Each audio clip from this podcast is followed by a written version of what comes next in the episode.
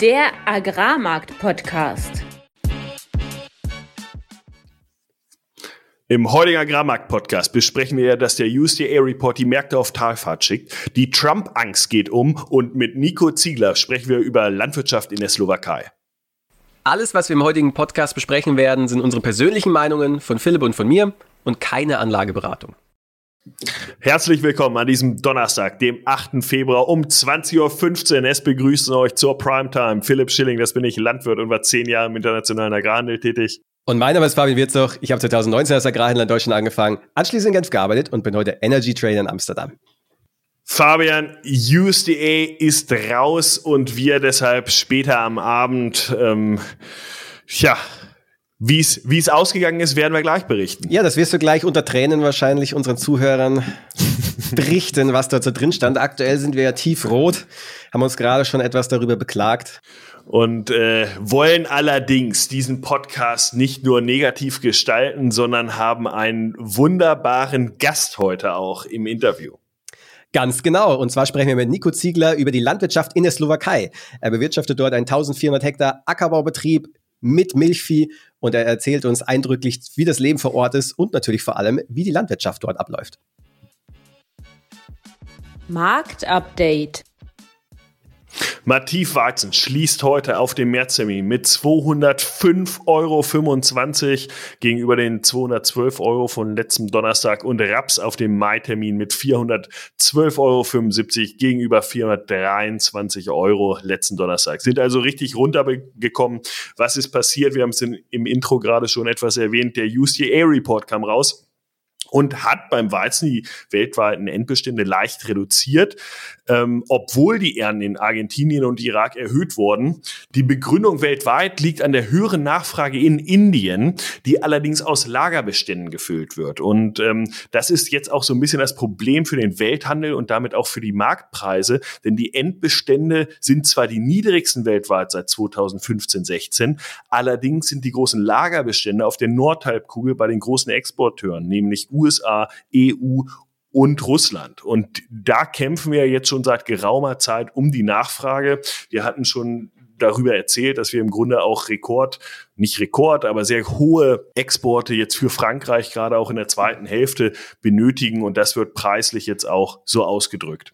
Die USA ähm, sind, was den Weizen angeht, ebenfalls unter Druck. Die US-Endbestände, ich sprach gerade davon, äh, verringern sich auch durch die Nachfrage im Inland. Äh, da leidet vor allem auch die Mühlenindustrie. Hier in Europa haben wir es ja, haben wir ja das Gleiche im Grunde mit der Stärkeindustrie und sind damit insgesamt auch weiter in diesem Abwärtskanal drin. Bei Mais hat USDA die Ernteschätzung in Brasilien zurückgenommen auf 124 Millionen Tonnen, minus drei Millionen. Das hat dann auch die weltweiten Endbestände um die gleiche Menge verringert. Auch hier sehen wir etwas geringere Inlandsnachfrage in den USA. Allerdings wurde Mais äh, preislich gesehen auch die letzten Tage schon ordentlich abverkauft, sodass wir heute jetzt nicht mehr den ganz großen Abverkauf äh, sehen mussten. Soja hat auf dem Papier eigentlich am meisten enttäuscht. Ähm, da hat USDA auch die brasilianische Ernte zwar etwas nach unten gebracht, um eine Million Tonnen auf 156 Millionen Tonnen. Da muss man aber wissen, dass CONAP heute eine wesentliche geringere Zahl heute Morgen schon veröffentlicht hat und damit eigentlich USDA den Markt enttäuscht hat. Und äh, auch die Endbestände wurden weltweit um 1,4 Millionen Tonnen erhöht. Äh, die US-Exporte sind weiterhin zu langsam und entsprechend äh, wurden die auch heruntergenommen und somit ein eher bärisches Bild im Sojabereich. Allerdings ist Soja jetzt auch bei den Tiefständen die wir bereits 2021 gesehen hatten. Und damit äh, hält das hier technisch anscheinend noch etwas. Mal sehen, wie der Markt jetzt zum Ende der Woche damit umgeht. Ähm, Meteorologen sagen jetzt, dass der El Nino in der zweiten Hälfte des Jahres schon wieder stoppen sollte und wir in eine La Nina-Phase hineingehen. Was bedeutet das für uns? Wir haben jetzt viel über Südamerika gesprochen und ähm, zum einen bedeutet das, dieser El Nino-Effekt in Zentralbrasilien wird wahrscheinlich nicht ganz so stark wie zunächst erwartet. Das ist ja auch schon eingepreist. Äh, Argentinien bekommt zwar den ganzen Regen jetzt, mal sehen, wie das in Zukunft ist, aber was eigentlich auch bedeutet, ist, dass die australische Ernte ähm, im Jahr 2024 entsprechend auch nicht so stark unter Trockenheit leiden sollte. Also auch von der Warte aktuell keine bullischen News. Ähm, letztes Jahr hatten wir viel über Indien gesprochen. Da ist ja dieses Jahr auch, äh, da sind ja dieses Jahr auch Wahlen und ähm, sie hatten ja Beschränkungen bei den Reisexporten eingeführt und der Exportzoll auf Reis, der noch ausgeführt werden darf, der soll auch verlängert werden. Also weiterhin ist dort Inflation ein Thema. Ich hatte von, dem US, von der UCA-Nachfrage bereits berichtet, also sie bauen auch Lagerbestände ab. All das sollte aber kurzfristig hier nicht zu einem Problem werden, weil die im März bis Juni jetzt auch Weizen ernten. Von daher retten sie sich wohl mindestens ins nächste Erntejahr. Die Ukraine hat auch im Januar wieder sehr starke Exporte gezeigt mit 5,3 Millionen Tonnen, äh, ähnlich hoch wie im Dezember bereits. Also Ukraine voll am Exportieren. Mais macht da 60 Prozent aus und entsprechend all diese Faktoren drücken natürlich auf den Markt. Ähm, klar, jetzt kann man sagen, Prinzip Hoffnung. Schwarzmeerregion ist sehr warm kommen jetzt Wechsel- oder Kahlfröste, kann das Schäden erzeugen. Aber aktuell sind wir nicht so richtig, wo Produktionskürzungen herkommen sollen. Das preist der Markt aktuell ein. Deshalb ist hier alles so im roten Bereich und die Funds auch weiterhin steuern auf einen Rekordshort beim Mais zu. Also alles relativ bärisch heute. Das fühlt sich wahrscheinlich dann bei den Tiefständen auch so an, aber ob wir die alten Tiefstände brechen, das ist eigentlich die Frage. Das können wir heute noch nicht beantworten, aber die nächste Woche sieht nicht besonders rosig aus und damit erstmal zu dir, Fabian. Ganz im Gegensatz zu Agrarmärkten feiern die Aktienmärkte eine Party nach der anderen. Party like it's 1999. Wir laufen von Allzeithoch zu Allzeithoch bei den amerikanischen Aktien und auch der DAX sieht gar nicht mehr so schlecht aus. Aktien jetzt Woche auf Woche, ich rede über den S&P 500, 2,3 Prozent nach oben. Und das Spannende ist, dass das passiert ist, obwohl die Anleihezinsen aktuell wieder anfangen zu steigen, nachdem einerseits unser geliebter Jay Powell von der Fed am Sonntag gesagt hat, yo, wir werden die Zinsen im März nicht senken und wir halten sie higher für longer, bla bla bla, die alte Leier, ihr kennt es, euch hängt es wahrscheinlich auch schon zu den Ohren raus ähm, der Markt in seiner grenzenlosen Hoffnung, dass dieses Jahr einfach in jedem Fed-Meeting die Zinsen gesenkt werden, war am Ende dann aber doch überrascht und dementsprechend mussten eben diese bereits gepreisten Zinssenkungen wieder weiter zurückgenommen werden. Und äh, dementsprechend amerikanische Anleihen nach oben. Wir sind es da bei zehnjährigen Anleihe bei fast 4,2 Prozent wieder. Auch so eine, so eine Schlüsselmarke. Und jetzt ist die große Frage, warum gehen denn die Aktienmärkte weiter hoch, obwohl die Zinsen steigen, was ja eigentlich im Jahr 2023 genau umgekehrt war. Die Aktienmärkte sind äh, tendenziell eher nach unten gegangen, während die Anleihezinsen eben gestiegen sind, weil eben die FED und auch andere Notenbanken im Erhöhungszyklus waren. Das liegt aktuell daran, dass der Arbeitsmarkt einfach unerwartet stark ist. Wir haben Arbeitsmarktzahlen gesehen, der größte Anstieg an geschaffenen Stellen seit über einem Jahr. Die Anträge auf Arbeitslosigkeit sind stabil, die Löhne steigen stärker als erwartet. Äh, mittlerweile das Durchschnittsgehalt in den USA, muss man sich mal geben, 66.000 US-Dollar. Und die Sache ist, solange die Leute nicht arbeitslos werden, solange werden sie ihre ETF-Sparpläne laufen, solange bekommen sie ihr monatliches Gehalt und dementsprechend dann auch der monatliche Anteil, der eben in die Rentenversicherung geht. Und in den USA ist das eben ein Pensionsfonds, der zum großen Teil auch in Aktien investiert. Und dementsprechend hört dieser Buying Order Flow bei Aktien nicht auf. Und alle Spekulanten, die jetzt theoretisch diesen Markt nach unten treiben könnten, schaffen es nicht, weil eben dieser Inflow so stark ist und trotzdem steigen die Zinsen, weil eben der Anleihemarkt auf der anderen Seite eben sieht, okay, hey, die Wirtschaft ist stark, dann wird die Fed nicht anfangen, äh, die Zinsen zu senken. So, rüber zum US-Dollar. Da ist es natürlich so, dass der Dollar steigt, wenn die Zinsen steigen. Dementsprechend Euro-Dollar ist jetzt auf 1,07 gefallen. Er holt sich gerade die letzten zwei Tage so ein bisschen, aber äh, grundsätzlich sind wir da in einem relativ stabilen Abwärtstrend jetzt drin. Und wenn wir uns jetzt Rohstoffe anschauen, dann ist ja der Rohstoff, der am meisten beachtet ist, der Ölpreis.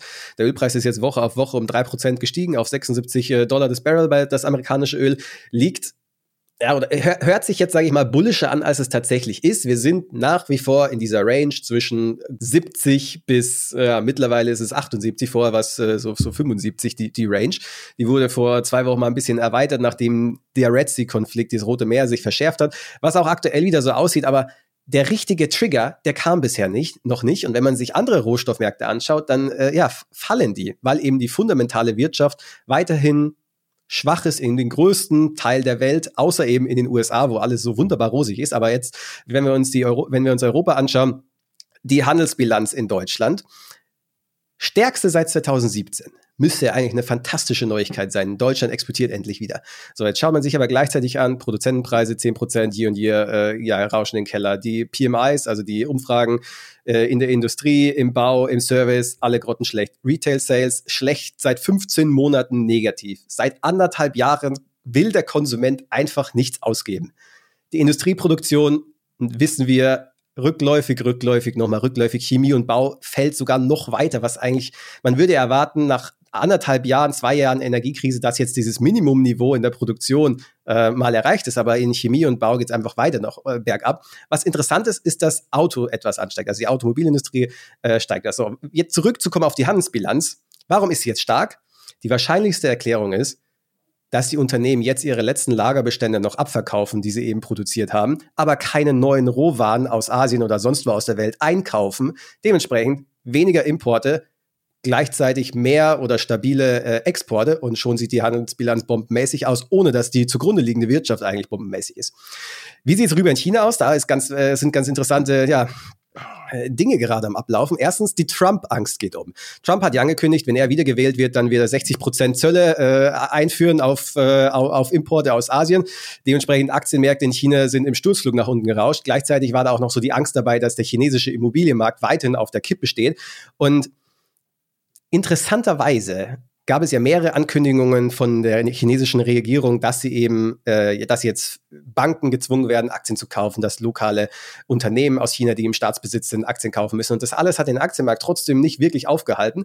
Jetzt ist der Chef der Aufsichtsbehörde gefeuert worden und durch einen absoluten China-Hardliner, der komplett auf Parteilinie ist, ersetzt worden und der vor allem dafür bekannt war, dass er in, das war glaube ich um die 2000, Jahr 2000, 2002, ähm, den chinesischen Bankensektor mit eiserner Faust äh, ja durch, naja, strukturiert hat oder umgekrempelt hat. Seitdem sind die Aktien jetzt um sieben Prozent gerallied, weil davon ausgegangen ist, okay, mit dem Typen ist nicht zu spaßen, der wird jetzt alles tun, damit dieser Aktienmarkt wieder ins Laufen kommt. Jetzt fragt man sich, warum ist dieser Aktienmarkt denn überhaupt so relevant? Ist doch eigentlich völlig egal. Wichtig ist doch am Ende, dass die, dass die fundamentale, dass die wirkliche Wirtschaft gut läuft. Ja, aber am Ende ist eben der Aktienmarkt ein Ausdruck dafür, wie gut deine Wirtschaft läuft. Und wenn einfach jede Woche auf Woche die Nachricht kommt in allen internationalen Finanzmedien, wie schlecht in China alles läuft und deswegen der Aktienmarkt runtergeht, versucht die Regierung jetzt am Symptom zu arbeiten, anstatt die Ursache zu bekämpfen. Deep Dive wir freuen uns heute sehr, Nico Ziegler bei uns begrüßen zu dürfen. Nico ist gebürtig aus Mittelhessen, dann aber aufgewachsen auf der Schwäbischen Alb und hat auch in Hohenheim studiert, also typisch süddeutsch. Aber heute sitzt Nico in der Slowakei als Betriebsleiter eines Ackerbau- und Milchviehbetriebs. Nico, der Kontakt ist ja indirekt schon gekommen, weil du auch mal bei Florian Reitzle in Lettland unter anderem Praktikum gemacht hast und auch sonst sehr international unterwegs warst. Und weil das alles spannend ist und weil auch dein Betrieb, wo du jetzt bist, sehr spannend für uns ist, freuen wir uns sehr, dich hier heute begrüßen zu dürfen und stell dich doch gerne nochmal selbst vor. Ja, schönen guten Tag, Servus, Moin in die Runde. Ich freue mich auch sehr, dass ich heute hier sein darf. Wie schon vorweggenommen, Nico Ziegler ist mein Name, momentan 26 Jahre alt, glaube ich zumindest.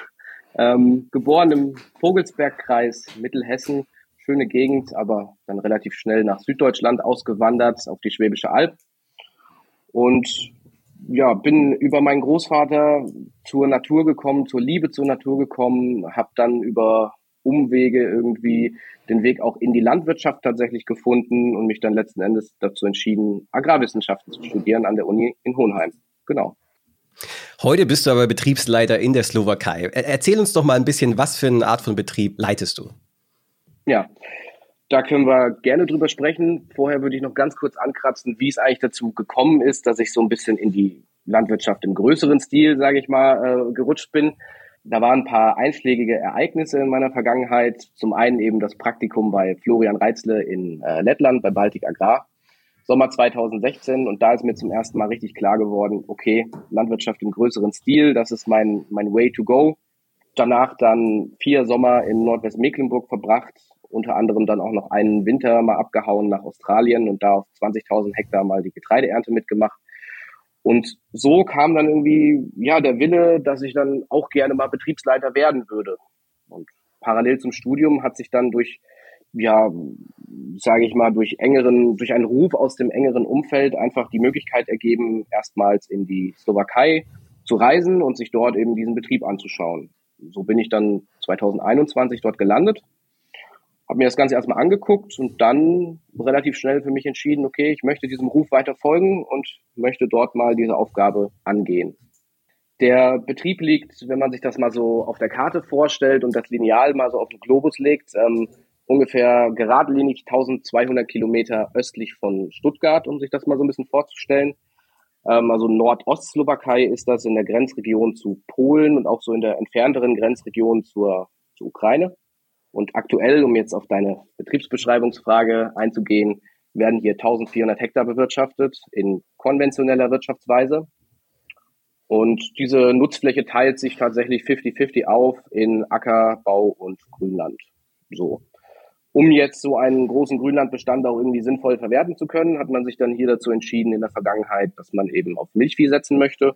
Und so haben wir jetzt aktuell als Betriebsschwerpunkt tatsächlich 420 melkende Kühe plus Nachzucht. Ähm, und darüber hinaus dann eben noch den Ackerbau. Man kann ja nicht nur Futterpflanzen anbauen, also machen wir noch ein bisschen Backweizen für die Vermarktung. Ja, das ist der Betrieb, auf dem wir aktuell wirtschaften, auf dem ich jetzt seit drei Jahren Betriebsleiter bin. Und damit sich unsere Hörer so ein bisschen vorstellen können, wie ist das einzuordnen? Ich meine, manchmal hat man ja den Eindruck, Osteuropa, da ist alles groß und, und weit.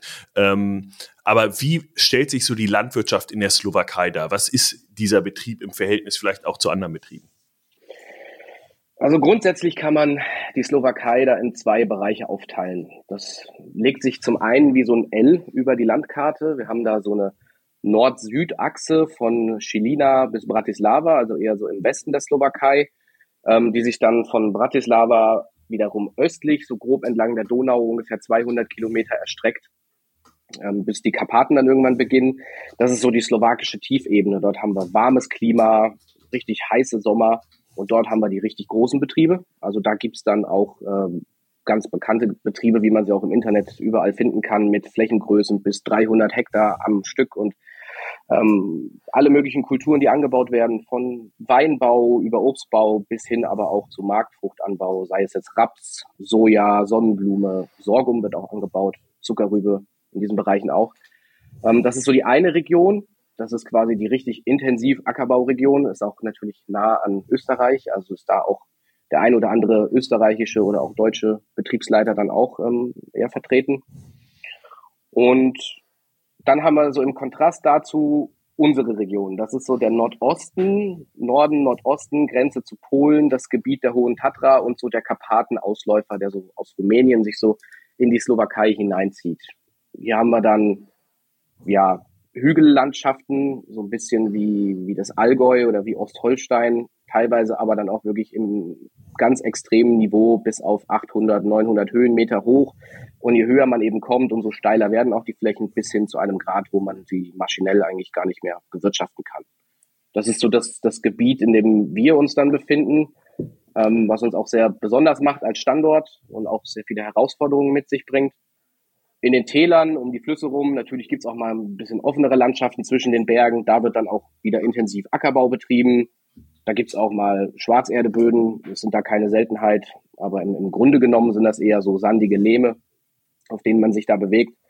Und das ist so die, die Spanne auch, in, dem sich, in der sich unser Betrieb aufteilt. 50 Prozent der Fläche sind eher so etwas ebener und, und gut zu bewirtschaften und 50 Prozent sind eben Grünland, ähm, hauptsächlich aufgrund auch der Hangneigung. Genau. Das ist so der Kontrast in der Slowakei. Ähm, in unseren Gebieten wird eben sehr viel Viehhaltung auch betrieben, sprich Mutterkuhhaltung. Schafe gibt es auch sehr viele ähm, Betriebe, die das machen, auch teilweise mit eigenen Käsereien. Das sind so die zwei agrarstrukturellen Regionen.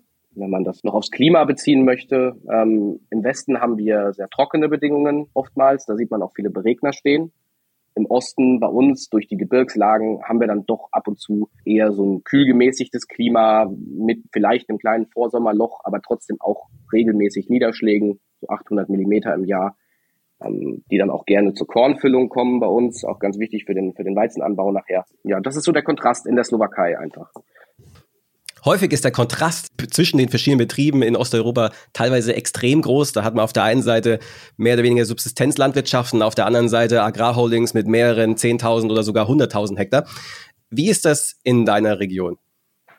Ja, gesamt auf die gesamte Slowakei bezogen kann man sagen, dass auch bei Statistiken auf EU-Ebene immer sehr interessant, da sticht die Slowakei mit der großen durchschnittlichen Betriebsgröße immer raus. Also wir haben in der Slowakei, glaube, 101 Hektar durchschnittliche Betriebsgröße, was verglichen zum Beispiel mit Deutschland, ich glaube, wir sind hier irgendwie bei 60 oder 65 Hektar, dann doch sehr groß ist. Was aber jetzt nicht heißen soll, dass hier nur riesige Betriebe sind. Wir haben einen sehr deutlichen Agrarstrukturwandel, ja, vor allem in der westlichen Region.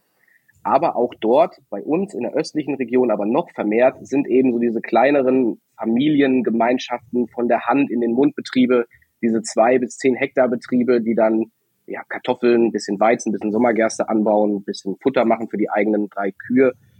Das ist so in unserer Region schon sehr vermehrt zu sehen. Auch diese Streifenwirtschaft, wenn man jetzt Landstraße langfährt, dann sieht man oft äh, große Flächen, 50 Hektar, die dann unterteilt sind, alle 20 Meter in einen schmalen Streifen, wo dann eben die Leute ihre Kartoffeln für den Privatgebrauch anbauen. Eine Tatsache, die ich tatsächlich schätze und die ich auch sehr cool finde, immer wieder mal zu sehen. Es ist wirklich schön zu sehen, dass die ländliche Bevölkerung hier selber noch aktiv tätig ist.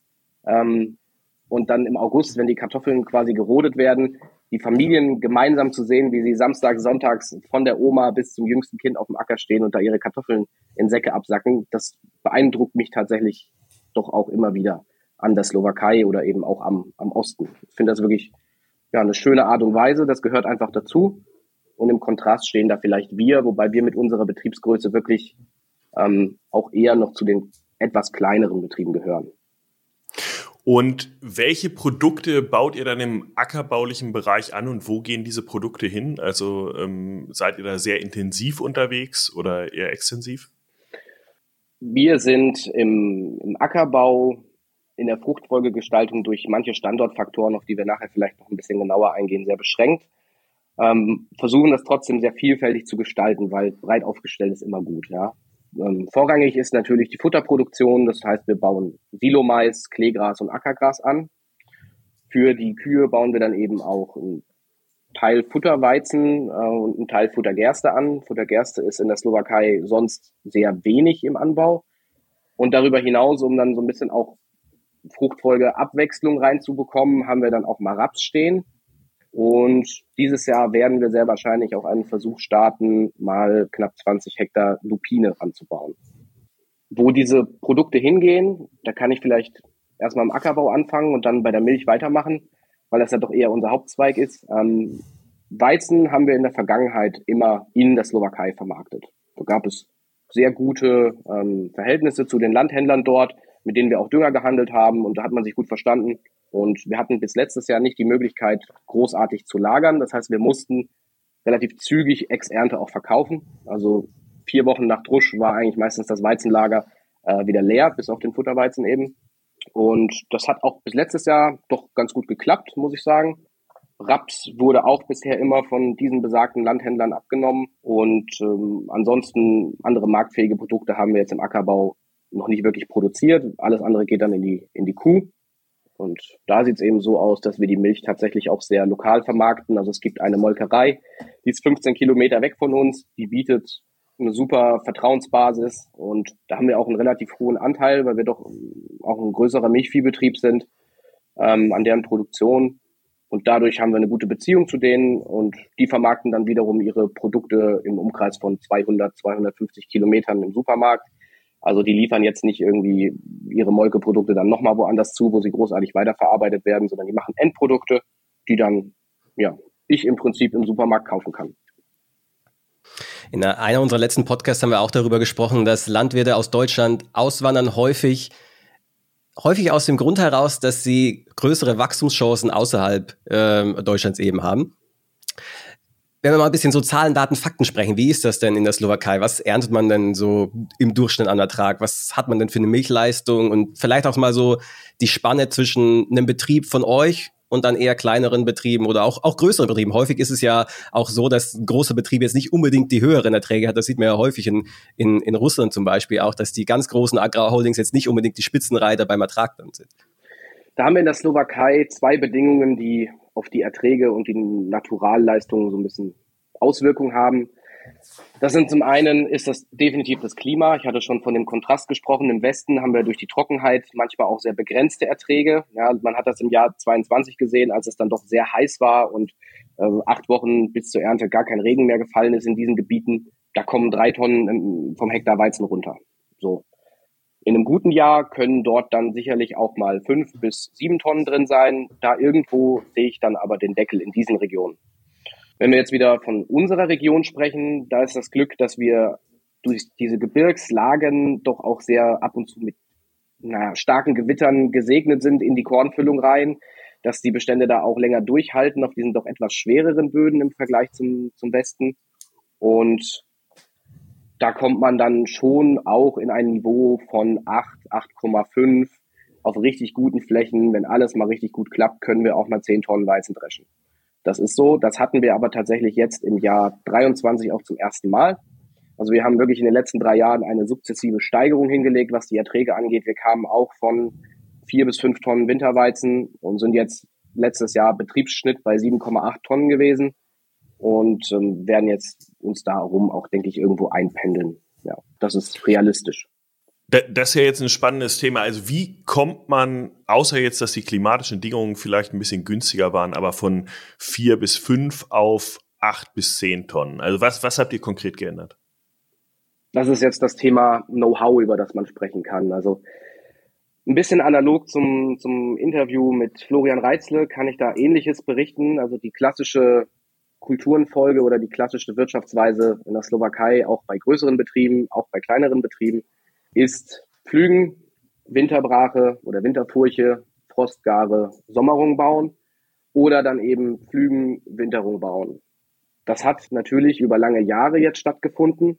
Dazu in den letzten Jahren ging es den Betrieben vielleicht wirtschaftlich nicht so gut oder wurde auch das nicht für wichtig gesehen zu kalken und in die Bodenstruktur, sage ich mal, ein bisschen auch zu investieren. Stroh wird traditionellerweise in großem Stil immer abgefahren und irgendwie verkauft oder dann doch in der eigenen Tierhaltung benutzt. Und das hat dann einfach vielleicht auch auf diesen Betrieben dazu geführt, dass die Erträge nicht ganz so hoch sind. Ich möchte uns jetzt nicht als Jesus des Ackerbaus in der Slowakei darstellen. Das sind wir ganz sicher nicht. Ähm, was wir konkret gemacht haben, ist, wir haben die Fruchtfolge umgestellt. Wir haben Dinge wie Kümmel oder, ähm, weiß ich nicht, unsere Nachbarn bauen zum Beispiel auch Tee oder Saatwicken an zur Vermehrung. Sowas haben wir komplett aus der Fruchtfolge rausgenommen, haben da eine sinnvolle Reihenfolge aus Weizen, Kleegras, Raps, Gerste, den, den Komponenten, die wir jetzt eben schon besprochen hatten, eingeführt, haben ganz konkret auch Zwischenfrüchte angefangen anzubauen, haben die Bodenbearbeitung umgestellt, dass wir eigentlich nur noch einmal in der Fruchtfolgerotation pflügen. Das heißt, nach Kleegras zu Gerste pflügen wir und ansonsten versuchen wir wirklich auf eine tief lockernde, flach wendende Mulchsaatbearbeitung, konservierende Bodenbearbeitung zu setzen. Was bei uns auch einfach die Basis ist, um Ackerbau vernünftig machen zu können, ähm, gerade aufgrund der neuen Erosionsrichtlinien, die wir jetzt auch haben. In unseren Hanglagen geht das gar nicht anders. Und das in Kombination mit einer angepassten Düngung, mit einem angepassten Düngungsniveau und auch mit ein bisschen Glück vielleicht die richtigen Zeitpunkte beim Pflanzenschutz zu treffen, das hat eventuell dazu geführt, dass wir jetzt letztes Jahr so gut geerntet haben. Wir werden sehen, wie das jetzt dieses Jahr aussieht und in den nächsten Jahren, aber ich denke doch, dass wir dieses Niveau als durchaus realistisch halten können. Wie sieht es dann in Bezug auf Wachstum des Betriebs aus, wenn ihr offensichtlicherweise in der Lage seid, durch Know-how äh, die Erträge deutlich zu steigern, während eure Konkurrenten das nicht können? Dann wäre die Schlussfolgerung, dass ihr, dass ihr auch überdurchschnittlich wachsen könnt. Ja, das ist natürlich eine logische Schlussfolgerung. Man muss sich aber auch vielleicht manchmal fragen, macht es Sinn? Ähm, wir sprechen jetzt hier sehr viel über Ackerbau. Letzten Endes muss man sehen, ähm, von diesen 700 Hektar Ackerbau, die wir betreiben, sind 200 Hektar mit Kleegras und auch Ackergras eingesät. Dann kommen nochmal irgendwie 150 Hektar weg für den Silomaisanbau. Und dann haben wir natürlich auch das Glück, dass wir dadurch sehr viel organischen Dünger auch gezielt in den Zwischenfrüchten und auch im Weizen einsetzen können das ist natürlich irgendwann auch endlich. Also man kann jetzt nicht 3000 Hektar dazu pachten und diese 3000 Hektar auch noch aufkalken, ähm, auch noch mit Kalium aufdüngen, auch noch mit Phosphor aufdüngen. und dann auch noch intensiv ähm, mit Pflanzenschutz und Stickstoffdünger betreiben. Das muss man auch stemmen können und man muss das auch persönlich stemmen können, weil es ist natürlich auch so, ich bin jetzt 26 Jahre, ich habe jetzt zwei Jahre gebraucht, um diese Sprache zu lernen und habe immer noch bin ich auf keinem Niveau, dass ich jetzt sagen könnte, ähm, ich würde komplett eigenständig dort eine Geschäftsführung übernehmen. Ja, ich brauche da immer noch den, den, den slowakischen Partner, der dann auch fließend Deutsch spricht und mir hier und da dann auch unter die Arme greift oder auch dann bestimmte Sachen kann ich einfach nicht machen, weil das nicht verantwortungsvoll wäre, diese Sachen, diese Tätigkeiten zu übernehmen. Einfach aufgrund der Sprachbarriere, die ist einfach noch da. Und das muss man anerkennen. Und dann muss man sich fragen, in welchem Bereich möchte ich wachsen? Und aktuell ist es bei uns einfach strategisch so, dass wir sagen, nee, wir gehen eher im Bereich Milchvieh, weil da sind wir gut. Wir haben eine sehr gute Herdenleistung und wir haben ein super Herdenmanagement und haben super Ausgangsbedingungen für die Futterproduktion und können auch die Futterproduktion noch etwas ausdehnen, ergo auch noch mehr Milchvieh halten. Das bedeutet, das werden wir jetzt erstmal machen. Das braucht ein paar Jahre. Ställe müssen gebaut werden. Ähm, Strukturen müssen aufgebaut werden, der Betrieb muss dran angepasst werden und dann guckt man weiter, wo es dann hingeht. Das heißt ja auch, ihr habt gute Mitarbeiter und die Mitarbeiterverfügbarkeit ist aktuell noch kein Problem oder ähm, wie stellt sich die Mitarbeitersituation dar? Weil das ist in Deutschland ja ein Riesenproblem. Ja, das sind jetzt so ein bisschen die, die Chancen und Herausforderungen, die wir aktuell zu begehen haben. Und wenn wir jetzt konkret auf dieses Mitarbeiterproblem äh, eingehen, dann ist es im Prinzip ähnlich wie bei Florian, wie er das auch für Lettland beschrieben hat. Der durchschnittliche junge Slowake, der, der arbeiten möchte, der richtig motiviert ist, in seinen jungen Jahren, in den 20ern was zu reißen, der geht nach Österreich, nach Deutschland oder in die Schweiz. Kommt dann alle sechs Wochen mal für zwei Wochen nach Hause und geht dann wieder ab. Bis zum 30., 35., vielleicht auch 40. Lebensjahr. Und das ist ein Problem oder ja, das ist eine Herausforderung, mit der wir auch zu tun haben. Wir haben ein sehr hohes Durchschnittsalter in unserer Mannschaft, was zum einen heißt, wir haben sehr viel Erfahrung, die wir kombinieren. Also die Leute, die bei uns arbeiten, machen schon seit 20, 30 Jahren auf diesem Standort Ackerbau oder, oder Milchviehhaltung, unter wechselnden Betriebsleitern natürlich, aber die Erfahrung ist einfach da. Was aber auch dazu führt, zum Beispiel dieses Jahr ist es ganz konkret, wir haben jetzt im Winter ähm, zwei Leute in Rente gegangen das heißt, von sechs Traktoren sind jetzt zwei unbesetzt für, für die neue Saison. Und das ist dann auch ähm, ein Problem, was man angehen muss, was man lösen muss. Wir sehen das aktuell als ja, Herausforderung, als Arbeitgeber für junge Slowaken attraktiv zu sein. Sind da auch so ein bisschen am Überlegen, was man machen kann, eventuell Social Media betreiben oder irgendwelche Feldtage, Tage der offenen Tür. Wie, wie erreicht man so eine junge Generation? Weil man muss schon auch sagen, ähm, man muss die Leute jung abgreifen mit 16, 17 und man muss sie wirklich selber ausbilden. Dann hat man auch was von denen.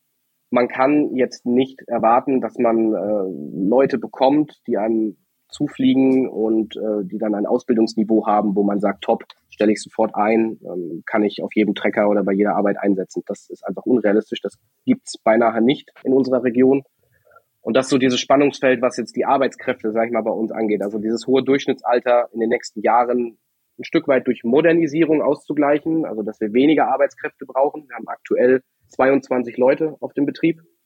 Ähm, das werden sicherlich ein paar weniger werden und auf der anderen Seite durch gutes Stammpersonal eine Basis zu schaffen, die wir dann auch, wie wir es ja jetzt schon machen, ähm, mit deutschen Erntehelfern, gerne Studenten, dann auch ähm, ergänzen. Also zwei bis vier Erntehelfer pro Saison zu verschiedenen Zeitpunkten sind bei uns eigentlich Pflicht. Die sind bei uns mit eingeplant. Und wie sieht das dann auf der Kostenseite aus? Also ähm, fahrt ihr letztendlich auch aus auf einem westeuropäischen Niveau oder bekommt ihr das äh, durch günstigeres Personal, aber vielleicht auch Produktionsbedingungen insgesamt doch erheblich günstiger hin? Also wenn man jetzt mal das Wort vielleicht Marge in die Hand nimmt oder in den Mund nimmt, dann muss man ganz klar sagen, wir haben hier typische Margen. Also typisch bedeutet, es ist jetzt kein Geheimnis, dass in Osteuropa die Pacht vielleicht hier und da etwas günstiger ist als im Westen. Das ist ähm, sicherlich auch bei uns so. Es ist auch kein Geheimnis, dass der Mindestlohn deutlich geringer ist. Klar.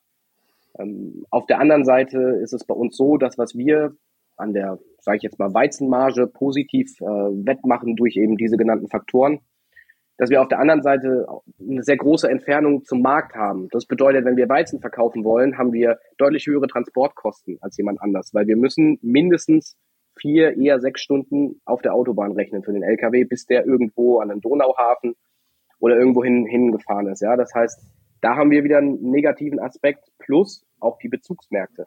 Dünger, Pflanzenschutz. Das kostet alles im Schnitt, würde ich mal sagen, 10, 15 Prozent mehr. Eben auf Basis dieser marktfernen Situation würde ich jetzt mal als Laie einfach mal so dahinstellen und das gleicht die Marge jetzt beim Weizen zum Beispiel ähm, zu deutschen Standorten deutlich aus. Also da sind wir ebenbürtig.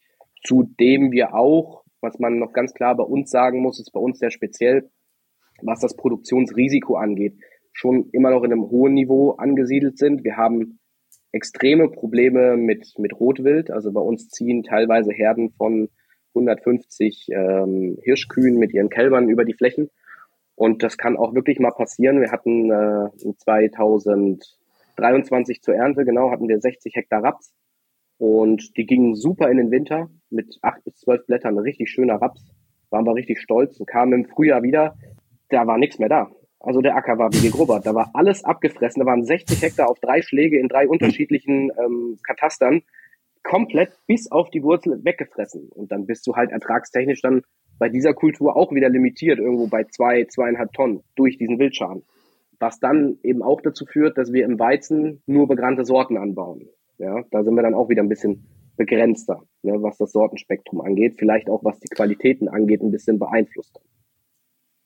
Gut, bietet sich der Betriebszweig Jagdtourismus an, aber äh, wahrscheinlich nicht im entsprechenden Maße.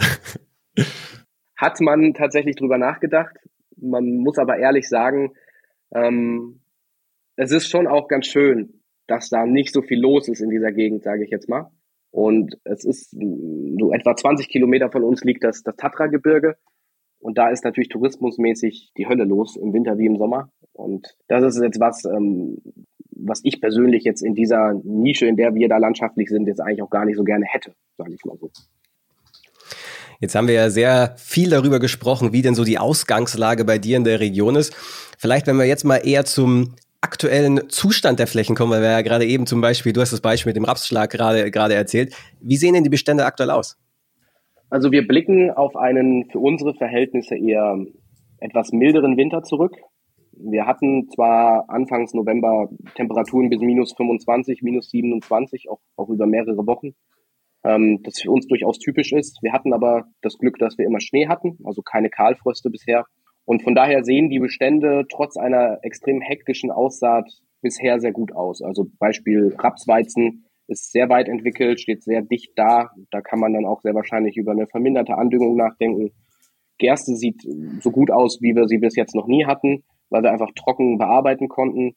Und ähm, ja, da sind wir bisher, sage ich mal, ganz zufrieden. Die Zwischenfrüchte sind alle soweit abgefroren, was auch niemanden wundert. Das heißt, der Maisaussaat steht dann letzten Endes auch nichts im Wege. Und von daher, glaube ich, blicken wir auf ein interessantes Jahr, ein, blicken hoffnungsvoll schon in Richtung Ernte, überlegen auch jetzt schon, was man vielleicht dann bei der Weizenvermarktung schon jetzt einleiten könnte. Und ja, ich denke, dass wir da, wenn der Niederschlag kommt, ein gutes Jahr haben werden. Und da sind wir ja eigentlich bei dem anderen wichtigen Aspekt, der, der die Landwirtschaft auch bei euch sicherlich über die letzten äh, ein, zwei Jahre massiv beeinflusste, nämlich der Ukraine-Krieg, die Einflüsse auf die Preise, aber auch in solchen Grenzregionen natürlich auch sehr stark auf, auf das Angebot. Kannst du noch mal so ein bisschen erzählen, wie hat sich das bei euch vor Ort ausgewirkt? Wie ist da aktuell die Situation? Also erstmal vorweg, ich habe natürlich großen Respekt und auch große Sympathien mit Landwirten, egal wo sie produzieren. Ob sie jetzt in Deutschland oder in der Ukraine oder in der Slowakei produzieren. Jeder muss irgendwie seine, seine Ware auch auf den Markt kriegen und gerade diese Landwirte dort ähm, müssen auch irgendwie ihre Produkte jetzt wegbekommen. Und das läuft jetzt halt nun mal leider auch in unsere Richtung ab. Ich denke, jeder hat das mitbekommen, dass auch die slowakischen Speditionen und slowakischen Landwirte da sehr protestiert haben, die letzten Jahre oder im letzten Jahr, in den letzten Monaten auch sehr vermehrt gegen Weizenimporte aus der Ukraine. Ich kann das jetzt für unseren Betrieb mal ganz konkret erzählen. Wir haben vorhin schon festgestellt, dass wir bis letztes Jahr, deshalb hatte ich das auch so betont, eigentlich immer mit denselben Landhändlern gehandelt haben. Die waren immer dieselben Gesichter, die bei uns kamen, um den Weizen anzugucken und die auch den Weizen dann genommen haben. Letztes Jahr war das tatsächlich so, dass wir bei, das war Mitte Juni, über den Acker gelaufen sind mit einem, mit einem ebenso, mit eben solch einem Landhändler. Und dann habe ich mit ihm so ein bisschen gesprochen, wollen wir denn was machen vorkontraktmäßig, weil das eher so ein träges Thema tatsächlich auch in der Slowakei ist. Wir wollten das aber so ein bisschen mal anschieben, ob man das nicht mal versuchen könnte. Und dann war tatsächlich eine ganz klare Aussage, dass die, die Weizenlager im Prinzip zu 70, 80 Prozent gefüllt sind. Und so ein bisschen durch die Blume weg, die Aussage stand dann da, wir, wir brauchen euren Weizen jetzt gerade nicht. Also das war dann auch mit Preisen zwischen 120 und 140 Euro für einen A-Weizen gegessen. So, und da haben wir dann auf diesem, auf Basis dieses Gesprächs intensiv angefangen, uns nach Alternativen umzuschauen, hatten dann über Umwege so ein bisschen den Kontakt in Richtung Italien bekommen. Und da kam dann so durch diese ja ungünstige Flut, die da eben in Italien war, war scheinbar Not nach Weizen und dann haben wir eben diesen Weg eingeschlagen und haben in diese Richtung vermarktet. Das war der Einfluss im Prinzip des Ukraine-Kriegs oder des ukrainischen Weizens auf unseren Betrieb. Also im Prinzip eine völlige Änderung der Vermarktungsstruktur beim, beim Weizen. Aber was so ein bisschen auch danach klingt, äh, nicht nur, dass da ein Überangebot wahrscheinlich in der Region im Speziellen war, weil der Weizen quasi über die Grenze kam und äh, dann dort zum Teil eingelagert wurde, sondern zum anderen klingt das auch so ein bisschen danach, dass die, dass der Handel vor Ort in dem Fall auch um es positiv zu nennen, sehr risikoavers agiert hat, nämlich äh, gar kein Risiko gefahren hat oder sich da auch vielleicht sehr hohe Margen äh, gestattet hat und äh, mit äh, im Endeffekt Transportkosten Richtung Westeuropa äh, dadurch vielleicht gar nichts mehr zu tun hatte. Weil hier wurde ja gerade Arbeiten zum Beispiel sehr gut zum Teil relativ bezahlt. Genau, also das mag vielleicht auch an den Persönlichkeiten gelegen haben, mit denen man dort verhandelt hat. Das mag vielleicht auch an mir gelegen haben, ich weiß es nicht. Das war die Situation, die ich dazu eben berichten kann was man schon auch sagen kann, der, der Weizenmarkt in der Slowakei ist für mich auch teilweise ein bisschen, also doch vom deutschen Markt zu unterscheiden, weil was in der Slowakei wirklich sehr schwierig zu vermarkten ist, ist Futterweizen oder Futtergerste. Also Futtergerste wird im Zweifel auch gar nicht angebaut, macht eigentlich so ziemlich niemand. Ähm, da stehen wir auch in unserer Region komplett alleine, dass wir Wintergerste anbauen. Wenn, dann Sommergerste und wenn, dann Braugerste. Die wird gerne gekauft. Bei uns aufgrund der niedrigen pH-Werte wächst die leider überhaupt nicht gut letzten Endes ist es so, Futterqualität bekommst du in der Slowakei fast nicht weg. Also da hast du keine guten Verhandlungsargumente. Darüber hinaus tun sich Händler sehr schwer, ähm, auf andere Kennzahlen als das Protein zu schauen. Das ist auch eine Erfahrung, die ich gemacht habe. Also hat dein Weizen nicht 13 Protein oder 14 Protein, dann ist auch die Fallzahl egal, dann ist auch der Besatz egal, dann sind sämtliche, dann ist die Feuchte egal, dann drehen die sich in der Halle um und wollen den Weizen nicht haben. Das ist noch so eine hm. Situation, die wir jetzt auch in der, in der aktuellen Vermarktung hatten. Ähm, ja. Seid ihr da pflanzenschutztechnisch und düngetechnisch eingeschränkt oder habt ihr zumindest auf der Warte relativ freie Hand, was pflanzenbaulich äh, Sinn macht?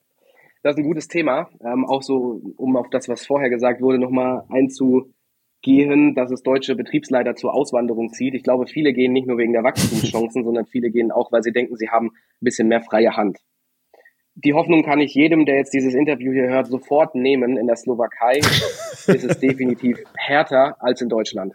Also was ich bis jetzt an Kontrollen erlebt habe, das hätte ich mir in, in, in tausend kalten Wintern nicht erträumen können. Also es ist wirklich, ich kann mal ein Beispiel nennen.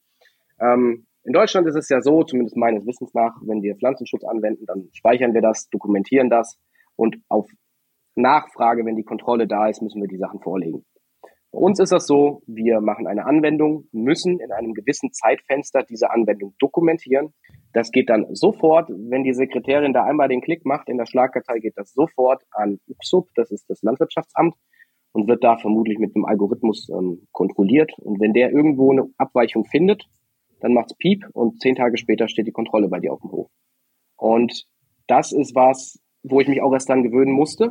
Also man muss, was die Dokumentationspflichten auch bei der Düngung angeht, sehr hinterher sein. Man muss da sehr konsequent auch mit sich selber sein. Man kann das auch in der Ernte nicht mal drei Wochen liegen lassen. Man muss das wirklich jeden Tag zack, zack, zack machen. Und auch was die, was die Regeln angeht, Abstandsauflagen beim Pflanzenschutz, Zulassungen, ähm, Düngeauflagen. Wir sind auf 170 Kilo N im Prinzip limitiert. Natürlich gibt es Zu- und Abschläge, je nach Ertragsniveau. Aber wenn du aus einem Betrieb kommst, der in der Vergangenheit vier Tonnen Weizen im Schnitt geerntet hat oder auch fünf Tonnen geerntet hat, dann kannst du jetzt keine 200 Kilo N düngen geht einfach nicht, ist, ist nicht drin. Mhm. Und ähm, gerade auch in Grünland haben wir da so unsere Schwierigkeiten, muss man ganz ehrlich sagen, ähm, mit fünf Schnitten mit dieser Stickstoffmenge wirklich auch auszukommen. Da muss man dann schon tief in die Trickkiste greifen, gefühlt, um, um da wirklich auch die Erträge und Qualitäten zu haben, die man, die man möchte. Ja. Bei, bei den Regularien und äh, auch bei dem, was du dargestellt hast durch den Ukraine-Krieg und die Situation an den Märkten, ist da sicherlich auch Frust in der Landwirtschaft in der Slowakei aktuell da. Wir sehen es in Polen, äh, da geht es ja eher um die Ukraine. Wir sehen es hier in Westeuropa eher, da geht es um Regularien, Subventionen und so weiter. Wie ist da aktuell die Stimmung und ist da ähnliches los wie, wie aktuell in Deutschland? Noch nicht. Also grundsätzlich ist die Lage bei den slowakischen Landwirten und Betriebsleitern auch angespannt. Vor allem aber aufgrund des Hintergrundes, dass, dass immer wieder sehr spontane agrarpolitische Änderungen kommen. Und darüber ist man schon oft auch erzürnt. Ja? Und es hat jetzt noch nicht in der Vergangenheit zu Demonstrationen geführt. Man sieht aber Schilder, die ab und zu mal am Straßenrand stehen, wo dann mal ein paar böse Sprüche draufstehen. Das sieht man schon. Es wird momentan tatsächlich aber abgewartet, was in Deutschland passiert. Also ich habe ähm, zwei Kumpels, die sind ungefähr auch so alt wie ich, die haben in der Slowakei ein Bau- und Transportunternehmen und die sagen ganz klar, sie halten jetzt erstmal die Füße still, ähm, weil wenn in Deutschland der Diesel teurer wird, dann wird er das in, in zwei Jahren in der Slowakei auch. Dann brauchen sie jetzt nicht in mehr Technik investieren. Ähm, genauso, wenn es in Deutschland weniger, weniger Arbeit geben wird, weil die Wirtschaft zurückgeht, weil einfach nicht mehr so viel Arbeit gebraucht wird, auch aus diesen slowakischen, ähm, aus der slowakischen Jugend, wie wir es vorhin ja schon besprochen haben, dann kommen die Leute wieder zurück in die Slowakei. Das mischt natürlich dann vielleicht auch den, den Arbeitsmarkt so ein bisschen auf und führt da vielleicht auch hier und da zum, zum Chaos. Weiß man noch nicht so ganz. Also da ist die Stimmung sehr verhalten. Was ich damit sagen möchte ist, wir Deutschen haben schon auch eine ganze, ganz schöne Vorreiterrolle oder Vorbildfunktion innerhalb der EU. Also es wird schon geschaut, was passiert in Deutschland. Und du kannst eigentlich mit ziemlicher Sicherheit sagen, wenn etwas in Deutschland umgesetzt wird, dann kommt es innerhalb von ein paar Jahren auch in der Slowakei oder in anderen Oststaaten. Also man nimmt sich dort schon ein Vorbild und ich hoffe, dass da auch die deutsche Politik sich ihrem Wesen und dieser Macht auch so ein bisschen bewusst ist, im Hinblick darauf, dass wir in Deutschland doch bitte das hinbekommen, eine vernünftige Gesetzgebung zu machen, was die Agrarpolitik angeht, weil wenn wir alles auf Deutsch gesagt vor die Wand fahren, fällt diese Vorbildfunktion weg und dann haben wir keine Möglichkeit mehr, auf die Produktionsbedingungen im Ausland so ein bisschen auch Einfluss zu nehmen. Also wenn wir das vormachen und es funktioniert gut, können wir davon ausgehen, dass die anderen Länder das mitmachen. Wenn wir das aber vormachen und uns damit wie ein Märtyrer zugrunde richten, dann werden die Länder sich ihre eigenen Wege suchen. Und ich bin gespannt, wie das in den, in den, in den nächsten Jahren ähm, bei uns passiert. Wir kommen jetzt aus einer sehr schwierigen Zeit, gerade auch was die Erosionsauflagen ähm, angeht. Da kann ich vielleicht mal ein Beispiel nennen. Ähm, zu 2023 hatten wir 160 Hektar Silomais geplant. Im Winter 2023, 2022, also nach der Winterkulturenaussaat, kamen neue Erosionsrichtlinien, die rückwirkend greifbar wurden oder rückwirkend gegriffen haben sogar. Und von heute auf morgen war eine völlig neue Kartierung da, bei der 60 Hektar von unserer Maisfläche in rotes Erosionsgebiet fielen. Und es war von heute auf morgen Maisanbau auf dieser Fläche verboten. Jetzt hast du Mist gefahren im Herbst, hast diese Fläche bearbeitet und eine Zwischenfrucht dorthin gestellt und hast im Frühling mit dieser Futterfläche geplant. Alles andere ist schon mit Weizen bestellt oder mit Raps oder mit Gerste und stehst jetzt da. Bei uns war das Glück, wir konnten beim Nachbarn Fläche zupachten, haben dort dann Mais gemacht, haben dann für einen hohen Rentenbetrag Sommergerstensaatgut gekauft, weil das die einzige Alternative war, was wir auf diesen 60 Hektar noch hätten machen können. Ähm, an Tag zwei der Sommergerstenaussaat kam dann die Meldung, ja, Entschuldigung, es ist jetzt alles wieder zurück äh, ihr dürft auf diesen Flächen doch Mais anbauen, aber eben nur im Strip-Till-Verfahren oder im Direktsaatverfahren. Was ich prinzipiell super finde. Alles gut, Erosion ist ein Riesenthema. Aber das hat bei uns dazu geführt, dass wir Sommergerste angebaut haben, von der wir gewinnmäßig, also ehrlicherweise gar nichts hatten, weil die bei uns einfach nicht gut drischt. Und bei unserem Nachbarn 60 Hektar Fläche für Mais zupachten mussten, ähm, die jetzt auch nicht mhm. ganz billig war, auf Deutsch gesagt.